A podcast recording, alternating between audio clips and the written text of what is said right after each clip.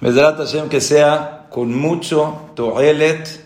Ojalá que Bezrat Hashem Itbaraj estas palabras, estas ideas, que, que Boreolam nos dé la habilidad y nos dé Bezrat Hashem las palabras adecuadas para poder transmitir estas ideas, como dijo mi querido Elías, también consejos y segulot de la gran noche que tenemos de Pesach. Antes de empezar, como siempre se acostumbra aquí, empezamos con una alajá que creo yo que no es muy conocida, se conoce más o menos, pero la intensidad, la fuerza de lo que es la alajá, no lo conocemos tanto. Sabemos todos que hay una mitzvah hace de oraita, de comer matzah. Conocemos que hay una mitzvah también en Sukkot, de agarrar el lulav, ponerse tefilim, son mitzvot hace de oraita que en el transcurso, Baruch Hashem, de la historia Yehudí, hemos visto cómo la gente está dispuesta al imsor nefesh, a dar su vida por esas mitzvot.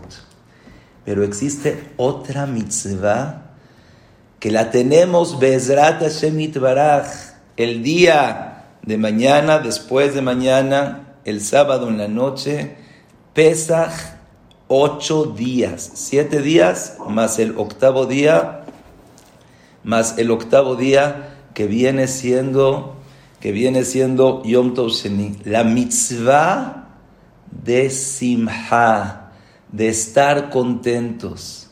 Efectivamente, oigan bien, porque es una mitzvah hace de oraita es una mitzvah de la Torah que la persona esté contento el primer día de Yom Tov, el segundo, los seis días de Hol Amoed y el último día de Yom Tov también. ¿Cómo se le hace para que la persona esté contento? Aquí hay una diferencia entre los hombres, las mujeres y los niños.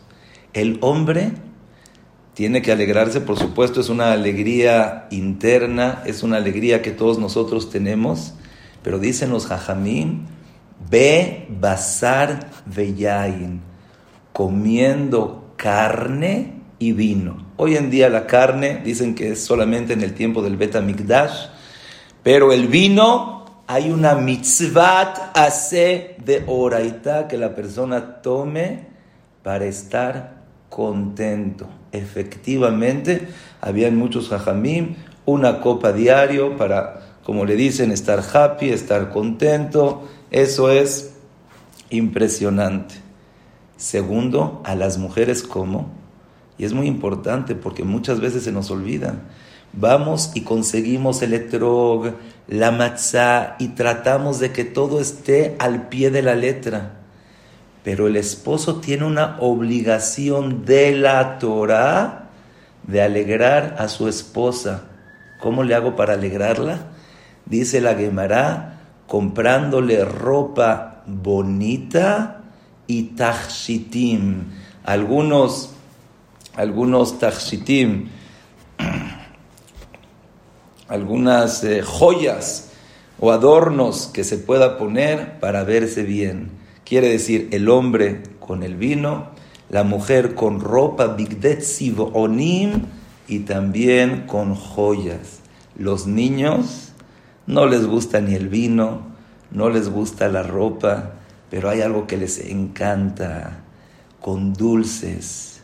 Efectivamente, el darle a los niños dulces, estamos cumpliendo una mitzvah de la Torah. Y por eso toda, cualquier persona que todavía no le ha dado a su esposa, a sus hijos dulces, Baruch Hashem, todavía tenemos tiempo, vete a la tienda, vete al lugar, dale a tu esposa, cómprate algo nuevo. Para le Lekayem, mitzvat hace de oraita, de besamachta, de que está escrito sobre todos los hagim, y Bezrat Hashem mitvarach, ojalá que la podamos cumplir, que tikuna. Ahora sí, Besrat Hashem, vamos a empezar